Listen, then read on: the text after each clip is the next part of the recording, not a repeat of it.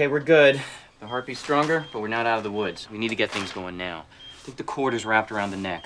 Okay? So I'm gonna give you some medicine, pop the bag, and get things going, okay? I don't wanna leave the baby in there for long, and we can give you some medicine for the pain. Uh, no, no, no, no. I don't. I don't want the baby to be born all drugged out. It's not my birth plan. Things change. We don't have time to debate this. What? No. But no, I'm not comfortable with that. I'm not. No, would you please just listen to her? Fine. Do we want to do? Whoa, whoa, whoa, whoa, what? Should I leave? Do you want to be the doctor? Because I really don't need to be here. No, what we want is to take a second to talk about our options, okay? That's all we no, want. you mean you want to take a second to tell me how to do my job? My job is to get that baby out safely. Or I can go home. Just let me know. You be the doctor. Can we talk outside in the hall for a second? That woman is a control freak, and she needs to let go and let me do my job. Look, she's just having a hard time because her and our doctor had a very specific birth plan. And they wanted it to be a very special experience. If you want a special experience, go to a Jimmy Buffett concert.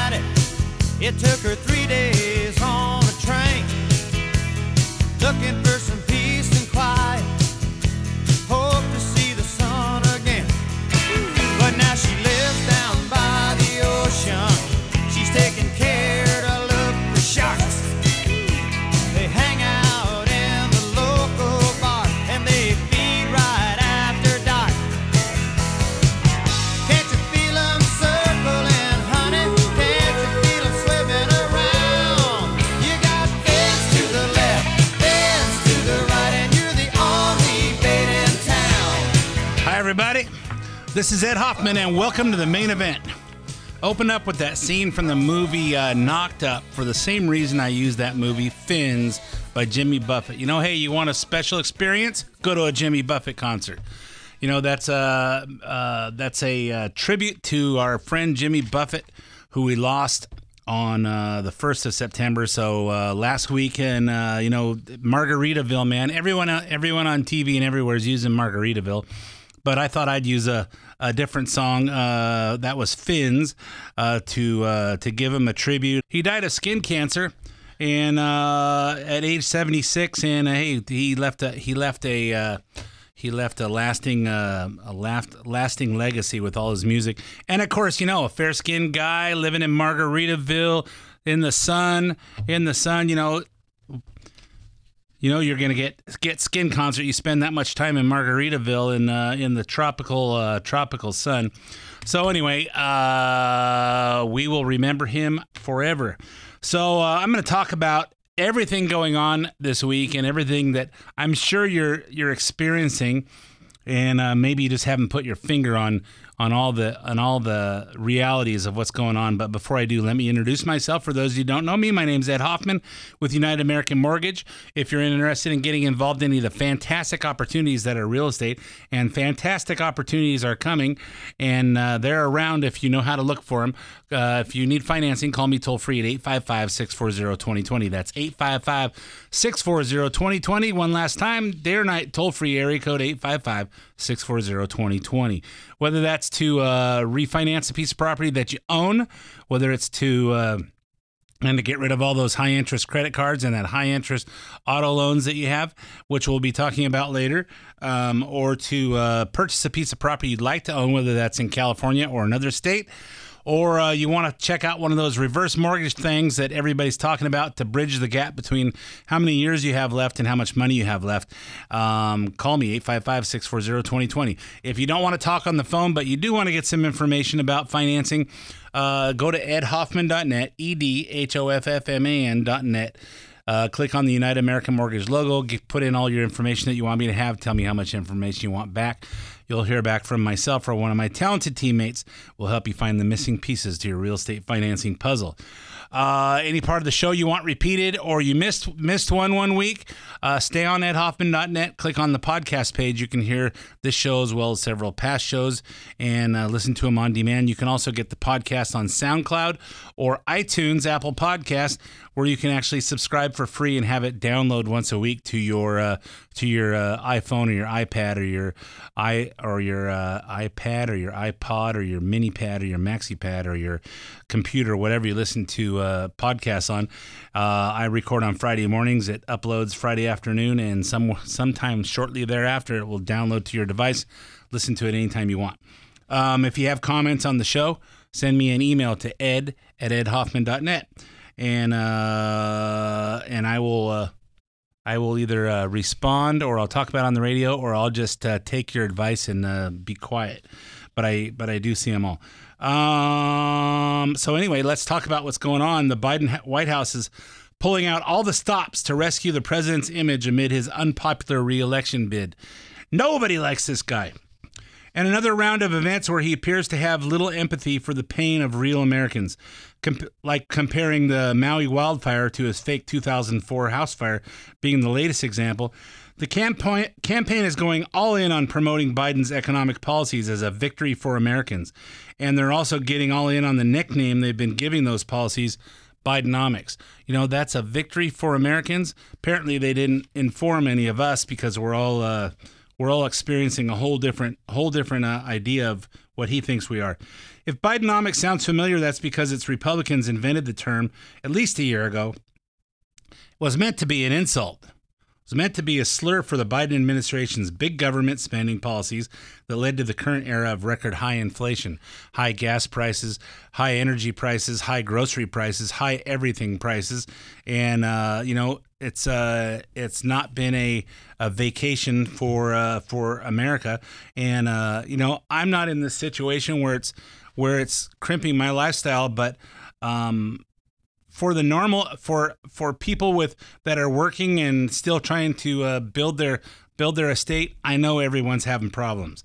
In fact, Biden himself said, "I didn't come up with the name. I really didn't. Oh, no joke." No, we, we, we came up with Bidenomics to, to make fun of you.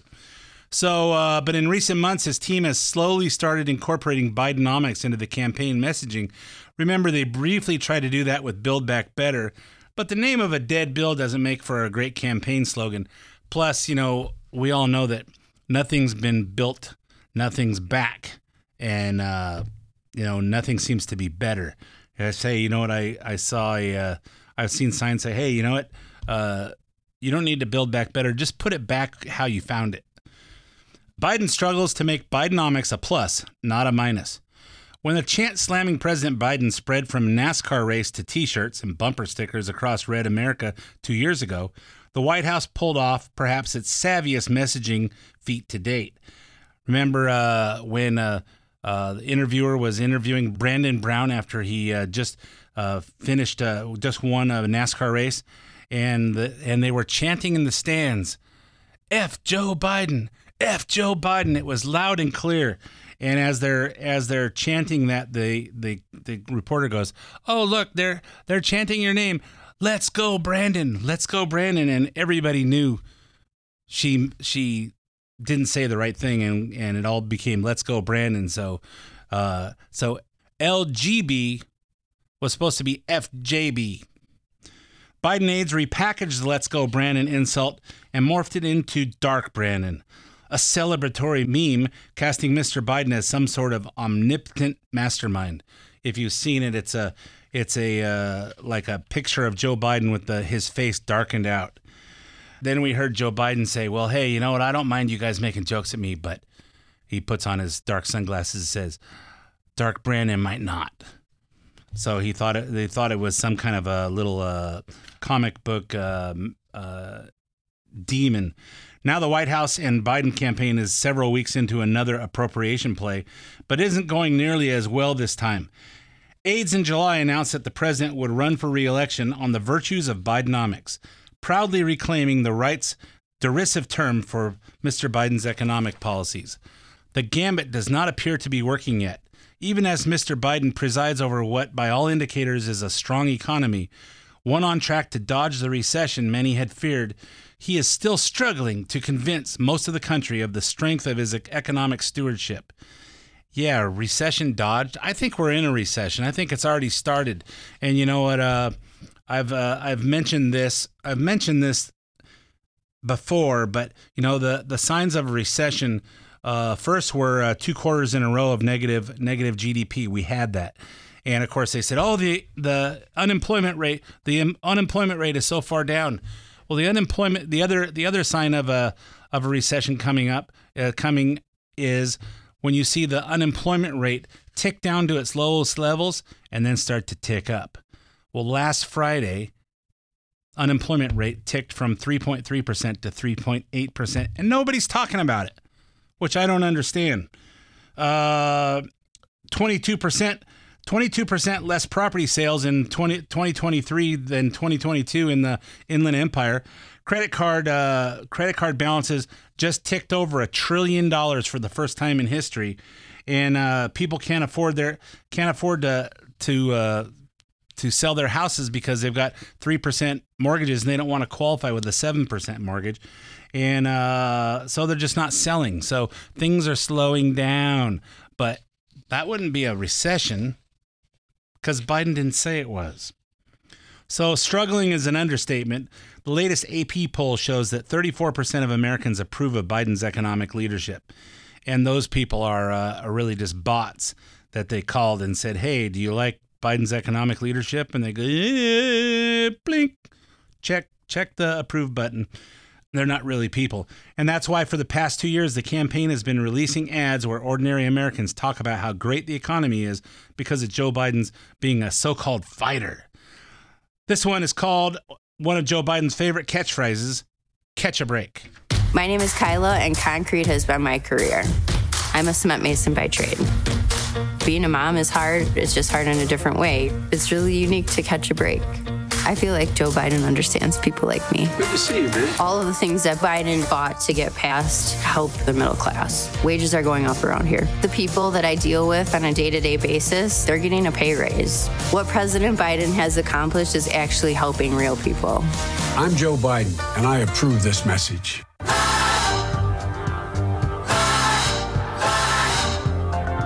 Yeah, people are getting raises. People are getting raises out there. It's easy to catch a break.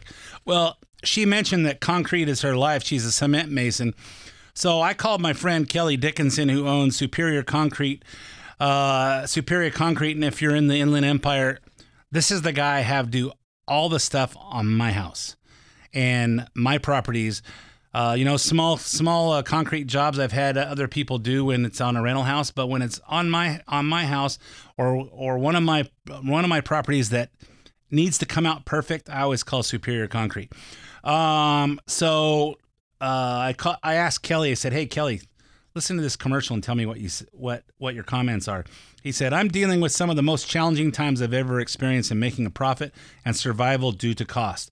I try to pass on to my customer and justify it in my heart, and keep a balance of st- keep a balance so I can stay in business. I'm very perplexed at this point. If I keep pushing forward or decide being a business owner in the state of California does not make sense. I'm sure that others are going through the same thing and they're in the same spot. I'm waiting for change or move in a different direction. That's real people, folks. That's real people. You know, I didn't. I'd hey, she said she's in the cement business. Cement business. So I called. So I called my friend Kelly that owns the concrete company and said, "Hey, what's your what's your comment on this?" I think it's BS because I'm not hearing anybody talking about how how they're doing well. Are uh, wages going up? They're going up for some people, but they're not going up as fast as the cost of of living anymore. Here's another new campaign ad designed to sell us on the idea that all that pandemic spending was just Joe Biden, quote unquote, fighting for us. It was the worst pandemic in a hundred years, the worst economic crisis since the Great Depression. But America fought back. Today, unemployment is at record lows. Our economy leading the world. Joe Biden passed historic laws to rebuild the country, but he knows it's the American people who are the heroes of this story. America is back. We've shown each other in the world that there's no quit in America. There's simply no quit in America. In small towns and big cities, we're coming back stronger than ever. Manufacturing jobs are coming home. High speed computer chips are getting made right here. America is leading the world in clean energy. There are some who say America is failing.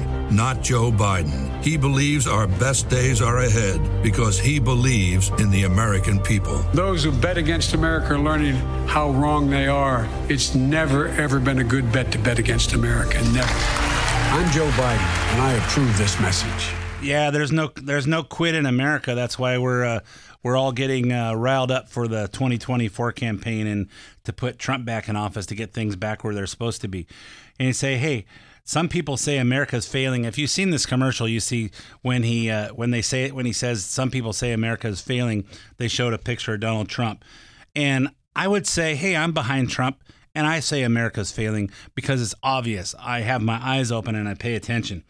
And, uh, you know, it's never been a good bet to bet against America. Well, tell China that because China's China's betting against America. That's why they're not showing up the G20 summit. And uh, because hey, we've sent we sent our people over there to kiss up to China. You know, Janet Yellen going over to China and saying, "Well, hell, we believe you know healthy healthy uh, healthy competition, but not a winner take all."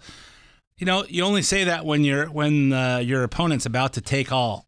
So uh, hey, in other words, she's saying, "Hey, please don't, please don't pinch us out to where we don't have any have any uh, more uh, more uh, econo- economy going in our country because you guys can just turn everything off because we get everything from you." It's disgusting. On Labor Day, Biden gave a speech in where else Pennsylvania never gets too far away from Delaware, where he lives, where he claimed to have added more than 13 million jobs since taking office and threw out some dubious claims about jobs, uh, uh, Trump's jobs numbers. Nearly 13,500,000 jobs just since you got me sworn in in, in January of 2020. 800,000 new manufacturing jobs. But you wouldn't know from all the negative news you hear. But we're getting through this one of the greatest job creation periods in American history. For real, that's a fact. And you know, it wasn't that long ago we were losing jobs in this country. In fact, the guy who held this job before me was just one of two presidents in history. He was one of, but here's an important. One of two presidents that left office with fewer jobs in America than when he got elected office. By the way, you know who the other one was? Herbert Hoover. Oh my God, Herbert Ho- Herbert Hoover was president during the Great Depression. Uh, not quite his fault. Not quite his fault that the Great Depression happened, you know, because the stock market crashed in 29 and the bank failures had everybody in a panic and a big drought. And just like uh, Trump, if you remember, Trump drove the unemployment rate down lower lower than anyone, and then all of a sudden COVID hit. And I don't think, and then then they tout the tout the numbers that he lost five million jobs from compared to where he started. I don't know. This just doesn't seem to add up to me. And of course, if you look at the list of of uh, how many job creations, the other one who's the lowest was was uh, half a million jobs was George W. Bush because he was in president. And what happened at the end of his term? Uh, the economic, the the global economic meltdown due to subprime mortgages. Which, if you read my book, Experience Matters, here's mine. I have a whole chapter on what caused that and how and how it went down. But you know, you listen to you listen to Biden, you get another another piece of reality, and it's uh, it's coming from Fantasyland. Let's do some fact checking from the House Budget Committee. Nearly 72% of all job gains since 2021 were simply jobs that were being recovered from the pandemic, not new job creation.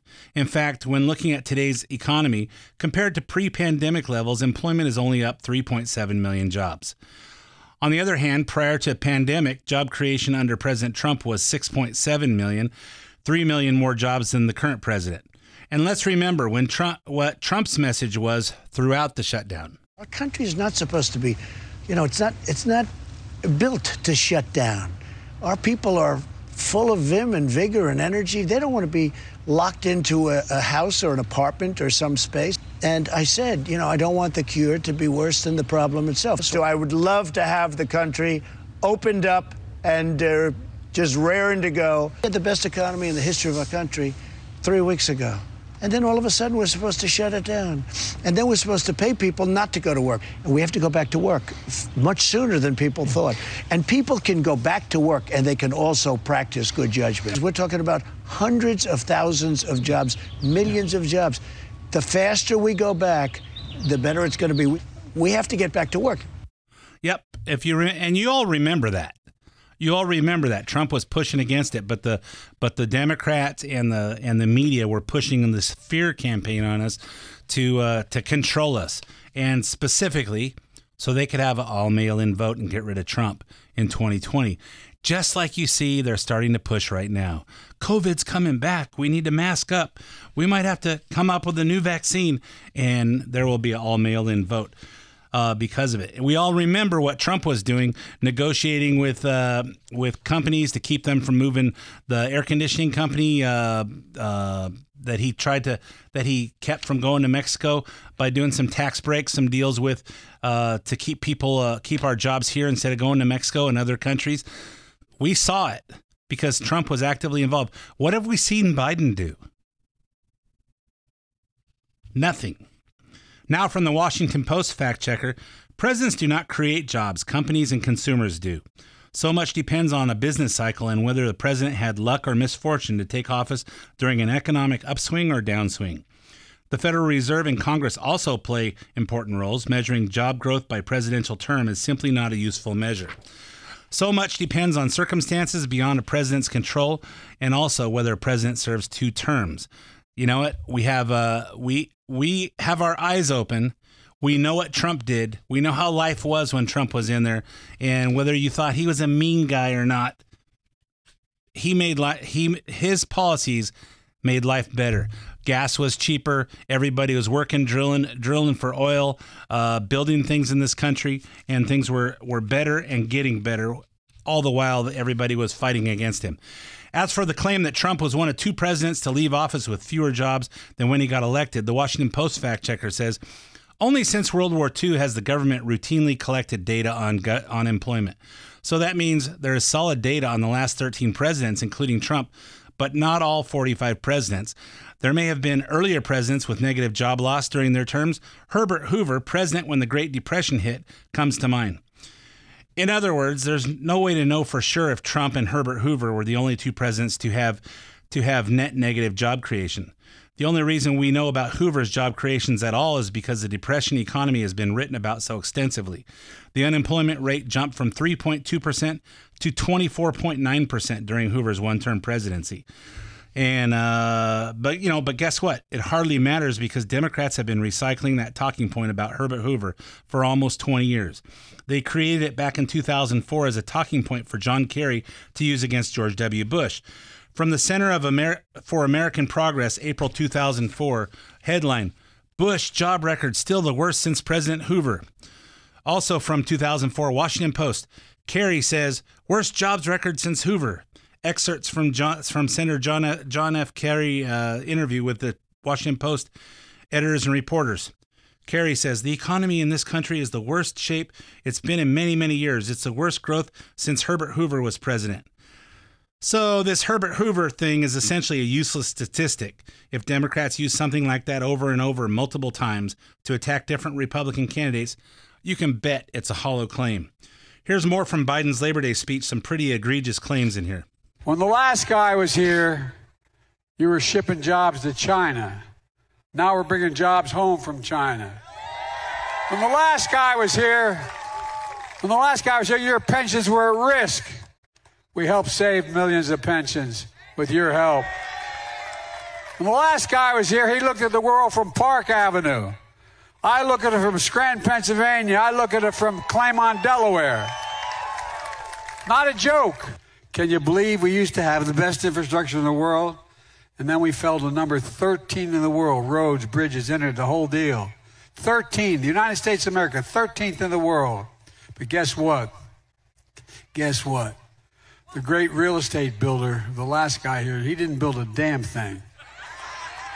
Under my predecessor, Infrastructure Week became a punchline. On my watch, infrastructure has been a decade and it's a headline.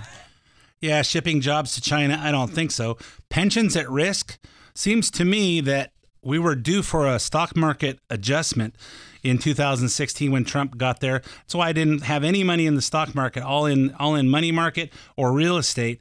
And then Trump came in and fired up the economy so big we had the Trump bump where the stock market went crazy. I missed it because I was I was uh, I was predicting the stock market adjustment that should have happened otherwise. I don't think that put pensions at risk. I think it put them at less risk. Hey, anyway, I'm all out of time for the first half of the main event. Stay tuned for five minutes of traffic, weather, commercials, and sports, and I'll be back with lots more.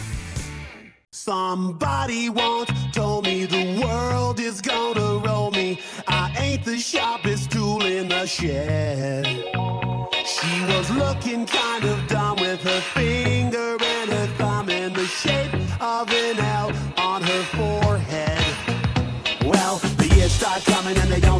coming. Fed to the rules and I hit the ground running. Didn't make sense not to live for fun. Your brain gets smart, but your head gets dumb. So much to do, so much to see. So what's wrong with taking the back streets? You'll never know if you don't go. You'll never shine if you don't glow. Hey now, you're an all-star. Get your game on, go play. Hey now, you're a rock star. Get the show on,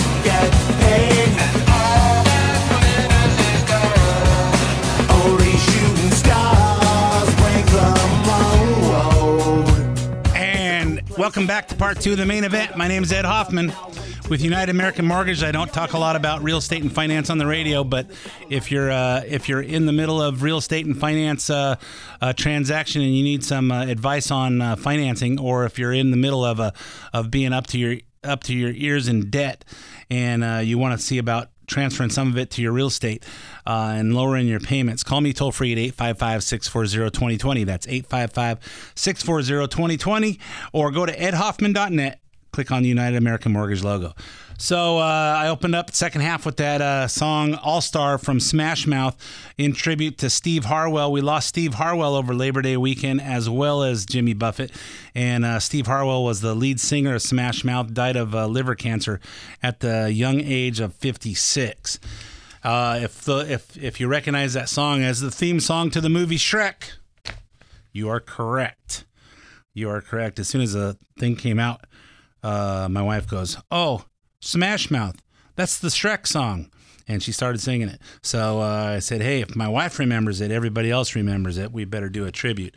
So, uh, so anyway, let's get on. Let's get on with the show. Before in the first half, we were talking about uh, Joe Biden's uh, Labor Day speech, Joe Biden's campaign, Joe Biden's uh, uh, gaslighting, gaslighting efforts to to try to tell everybody that we're that we're so much happier that we have there's an economic uh, economic landslide for us because of Bidenomics and uh, and we're talking about what's reality.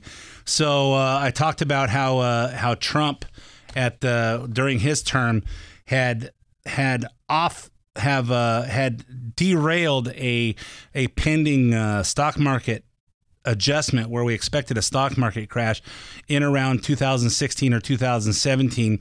Um, if you've read my book, I talked about how uh, how uh, Robert Kiyosaki and Rich Dad's Prophecy uh, uh, predicted. Rich Dad had predicted that we'd see a stock market crash as the baby boomers started to turn 70 and everyone had to start taking money out of the stock market. And that would happen in 2016. So 2016, 2017, in those in that in that range, you expect that everybody would have panicked when all this money's coming out of the stock market and they would panic and pull their money out. We'd see a stock market crash. I was ready for it, had all of my money in, all my money that wasn't in real estate, had it in money markets, which didn't really do much. Uh, and I was advi- and I was telling people, hey, we're gonna have a stock market crash, so you know, consider that when you're putting uh, putting all your money in stocks.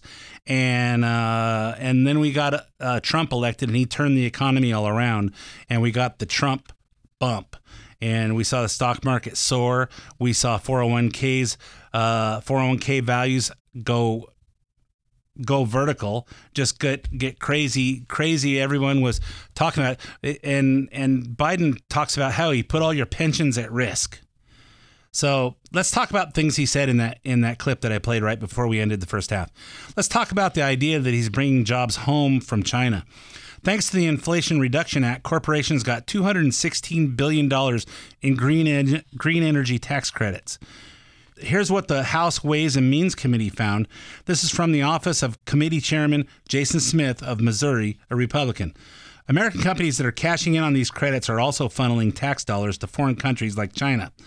Ford, for example, is using Inflation Reduction Act special interest tax credits to hire Chinese workers at a Michigan plant as part of a newly announced partnership with a Chinese company that is clearly under the influence of the Chinese Communist Party.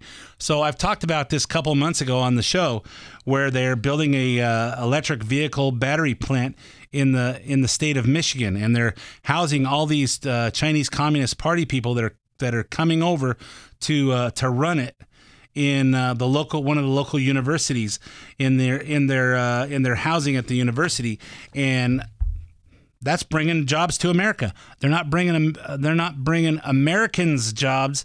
They're bringing Chinese jobs to America, and they're bringing the Chinese people to come in and, and do those jobs. So uh, I don't know how how he's bringing jobs back from China.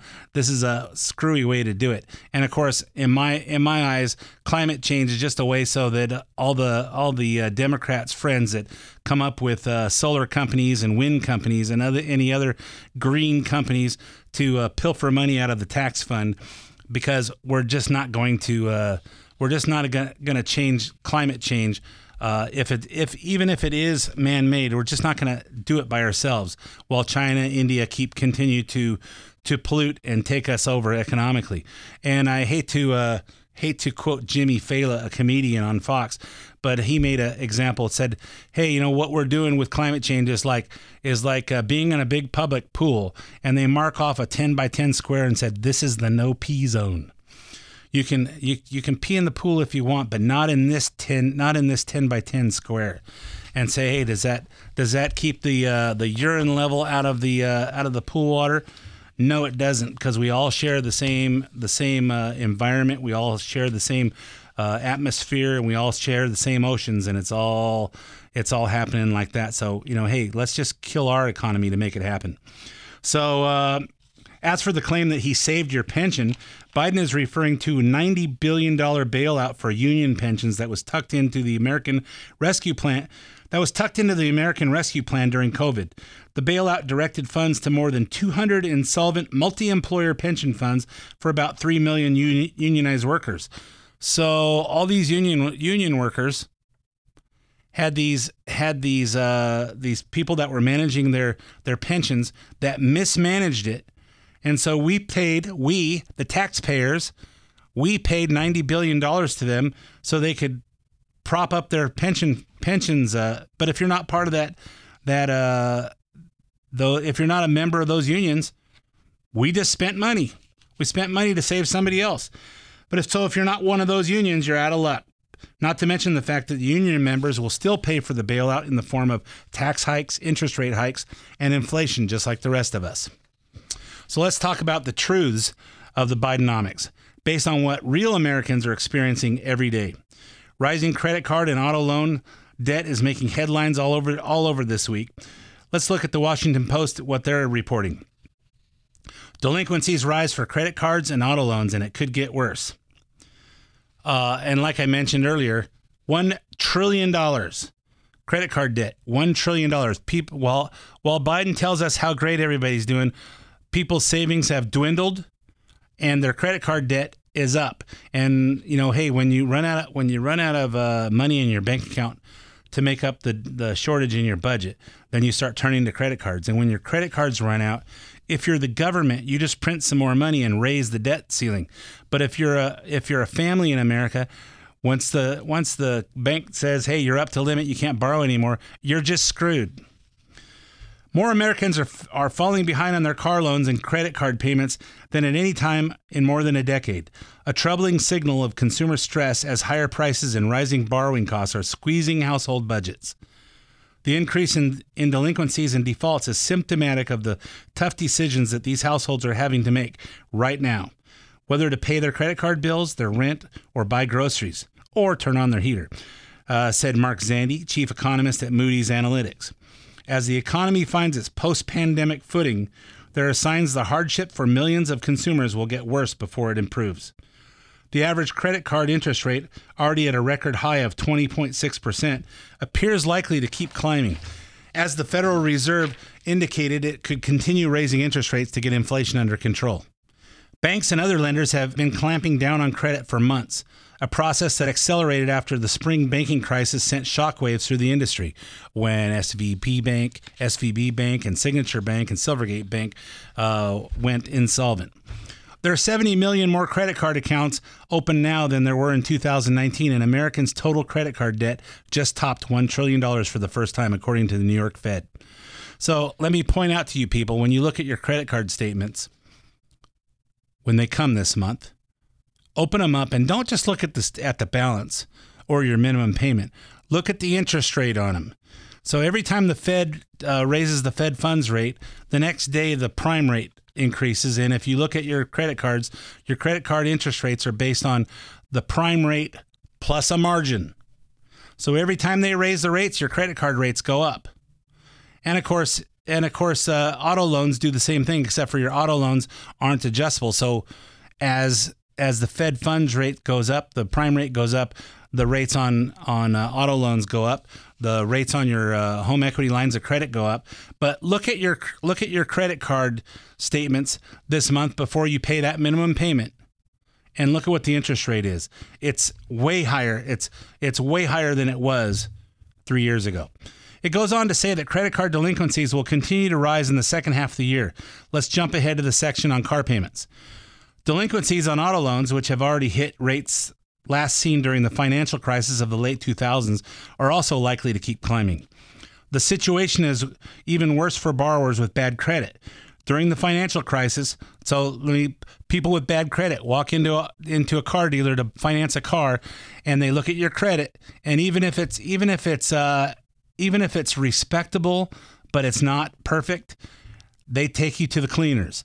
And instead of getting a, a 4% car loan, you get a 12% or a 15% or a 20% car loan.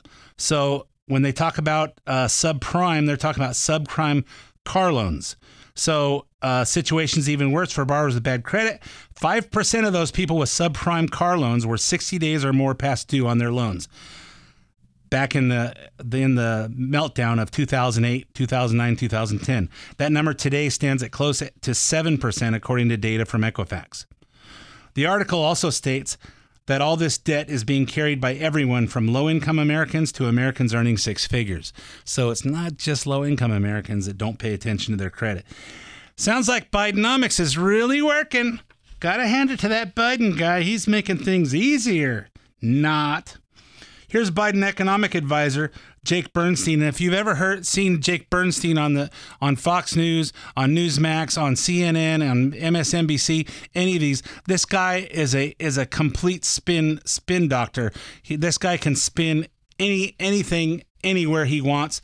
He's a he's super smooth in changing the subject. So here he is on CNNBC's Squawk Box this weekend. It leaves a very sour taste in most people's mouths, Jared. If you do, and we talk about it all the time, you say people, if you ask them individually about certain things, they're more optimistic, but only one third consistently of Americans think, buy into your contention that Bidenomics is working. So you got to come Okay, on. well- you might maybe you need to come on every day because it's not working. your message. Well, uh, I, uh, I certainly don't have the uh, luxury of doing that, but let me uh, talk a little bit about Bidenomics and people's sentiment about it. I think the polls that you're reflecting are oftentimes very much 30 or 40,000 feet up. I'm not discounting them, by the way. I know they're real. But I want to tell you a little bit about some poll results that ask about the specific components of Bidenomics, okay? 82% support capping insulin costs for seniors at $35 a month. 81% support giving Medicare the power to negotiate for lower prescription drugs, which, by the way, is now very much in the system and it's helping to reduce the deficit. The other point you just raised, it cuts the deficit by 100 billion over 10 years.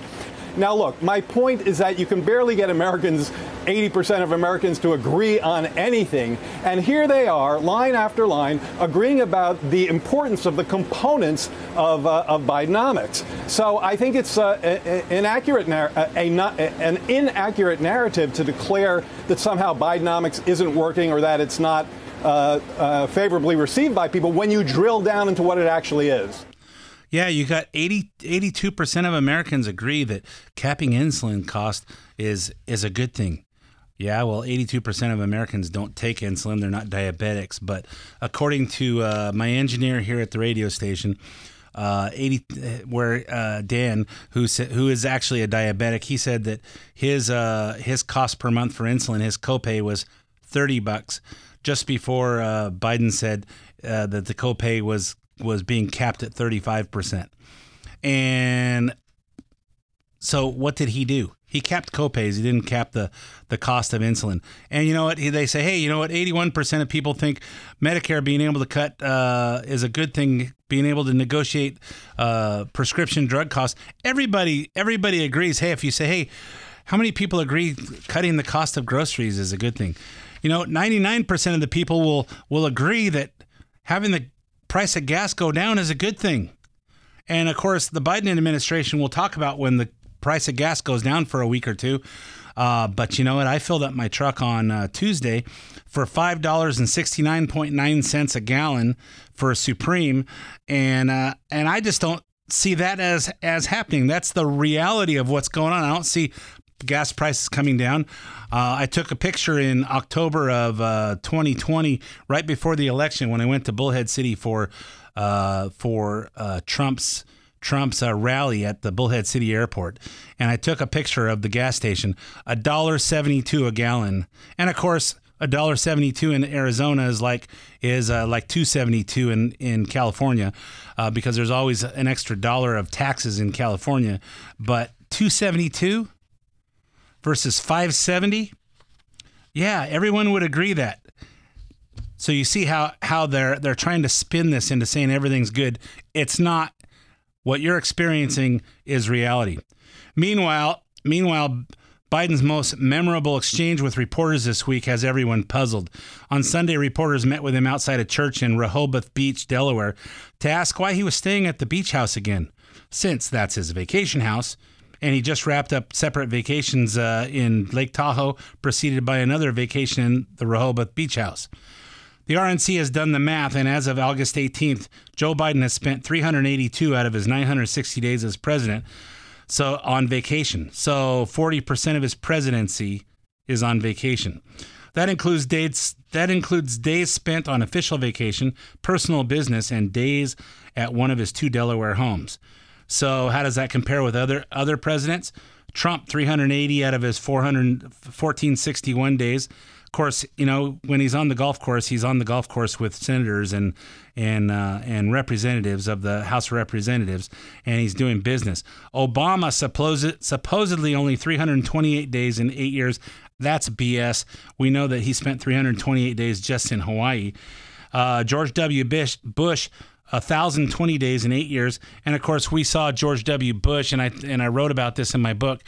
Uh, he spent his time at at uh, Camp David and Crawford, Texas, his ranch. Uh, so it would need it would need less uh, Secret Service uh, uh, protection than going out into Hawaii and other resorts like Obama did, and and of course he was always working during that time. We know we saw it on TV, and say, well, Biden does that. Does anybody see Biden working on his vacations? We see him riding his bike and falling down. We see him eating ice cream. We see him laying on the beach. We don't see him working on his vacations. In response to the question, Are you on vacation again? Here's Biden's bizarre answer. The reason I'm here today, just for one day, I know I'm on vacation. I'm not. I have no home to go to. The Secret Service has torn my house up in a good way to make it secure. So I have no place to go when I come to Delaware except here right now. I'm only here for one day. Are you homeless? Is that what you're doing? No, I'm not homeless. I just have one home, my beautiful home. But I, I'm down here for the day because I can't go home. Are you homeless? No, I'm not homeless. You know what? Hey, Joe Biden, how about the White House? How about you spend the day working like everybody else has to do instead of, uh, well, you know, hey, I had to come down here because the Secret Service is remodeling my house for security because uh, someone from the Democrat Party wants to assassinate me, and uh, because they don't want me to run for president, but uh, they know that I don't. I don't. And of course, uh, we all saw Trump working on his on his vacations. We saw we saw Obama uh, when Obama was on vacation. We saw him come off the come off the uh, the golf course to address that one of our reporters had their head cut off by ISIS, and he came off came off the golf course, made a little two minute uh, comment, and then got right back on the golf course. Uh, he went to Hawaii and shut basically uh, Hawaii down during the Christmas season, um, and of course. Uh, I have a friend who told me that he talked to a Secret Service agent who said that uh, when Biden goes to uh, Delaware, he spends about hours and hours sitting in front of his in a, in a chair in front of his window, just staring out the out the out the front window. And of course, we see when we see on TV, we see the uh, we see him sitting in the in the beach chair and moving it around, and we see him on his bikes, and we see him eating ice cream, and uh, you know what? This guy's on vacation even when he's working. So let's talk about uh, about the age the age of our government. We all know uh, Biden's mental acuity or that lack thereof is what disqualifies him from serving another four-year term. But unlike Democrats, Republicans aren't afraid to publicly call out their own when it comes to this. So let's talk about it. As you likely know, 81, 81 year old Senate Minority Leader Mitch McConnell froze for a second second time in the past month, and ironically, it was after a question about whether he would run for seat, his seat again. By now, we have all seen the the lengthy, awkward moment where he just stands there. Somebody asked him about whether he's going to run for reelection, and he just froze up, stood there, looking around, and uh, McConnell's aides had to intervene in his troubling me- uh, uh, medical episode. On Tuesday, McConnell's office released a letter from the Capitol attending physician Dr. Brian Monahan. The doctor wrote that there's no evidence that you have a seizure disorder or that you have experienced a stroke, TIA, TIA is a, a mini stroke, or movement disorder such as Parkinson's disease. The same day, he gave this this uh, speech on the Senate floor on how he spent the month of August. Now, one particular moment of my time back home has received its fair share of attention in the press over the past week. But I assure you, August was a busy and productive month for me and my staff back in the Commonwealth. I kicked off the month in West Kentucky and then in my hometown of Louisville, where I met with small businesses and community leaders. We had a candid conversation on the critical issues facing our state. Throughout the month, I was pleased to see over $6 million go toward addressing the opioid crisis at home. This federal funding will go a long way in supporting programs that offer a lifeline to countless Kentuckians who struggle with substance abuse. in Bowling Green, I met with community bankers to discuss what Senate Republicans are doing to put a check on the Biden administration's reckless spending and regulatory overreach. At the Kentucky State Fair, I had a chance to indulge in some of the best that the bluegrass has to offer. I met with farmers from across the state to discuss their priorities and concerns as Congress takes up the all important Farm Bill. This input will be vital to our work here in the Senate in the months ahead. In northern Kentucky, I wrapped up the month with local business leaders to talk about some of our landmark infrastructure investments underway in the state, like overhauling the Brent Spence Bridge and revitalizing our river ports and railroads. So as the Senate gets back to work in Washington, I'll keep these conversations and concerns in the forefront of my mind. Well, you know, he's old and he's uh he's he's probably talking a little slower than he used to, but he seems to be coherent. He doesn't have a he doesn't have a, a teleprompter uh, when he's talking in Congress or in the in the Senate. Um, you can hear him turning the pages, so he's looking at notes, but he's not uh he's not clearly just reading them. And uh, but you know what? It seems like uh, we should be paying attention to this. Then Wednesday, McConnell held a press conference and acted like he didn't expect to hear the questions on his future plans. Respectfully, can you tell us what is afflicting you and describe, characterize what is the level of transparency that the people of Kentucky deserve to hear about your condition? Well, I think Dr. Monahan covered. We'd like to hear from you. I, I know you are hearing from me. I think Dr. Monahan covered the subject fully. You had a chance to read it. I don't have anything to add to it, and uh, I think it should answer any reasonable question. Do you have any plans to retire anytime soon? I have no announcements to make on that subject. But what do you say to those who are? I- I'm going to finish my term as leader, and I'm going to finish my Senate term. Thank you. Well, clearly he, like Dianne Feinstein, intend to die in office, and uh, you know they should be looking at Feinstein and Joe Biden, and how about John Fetterman? Not an old guy, but he's incoherent as well, and maybe we should all be uh, taking a uh, common sense look at this before we vote. Before we vote. So anyway, hey, I'm all out of time for this episode of the main event. So uh, my name's Ed Hoffman. Thanks for listening, and I'll be back again with you with lots more next week.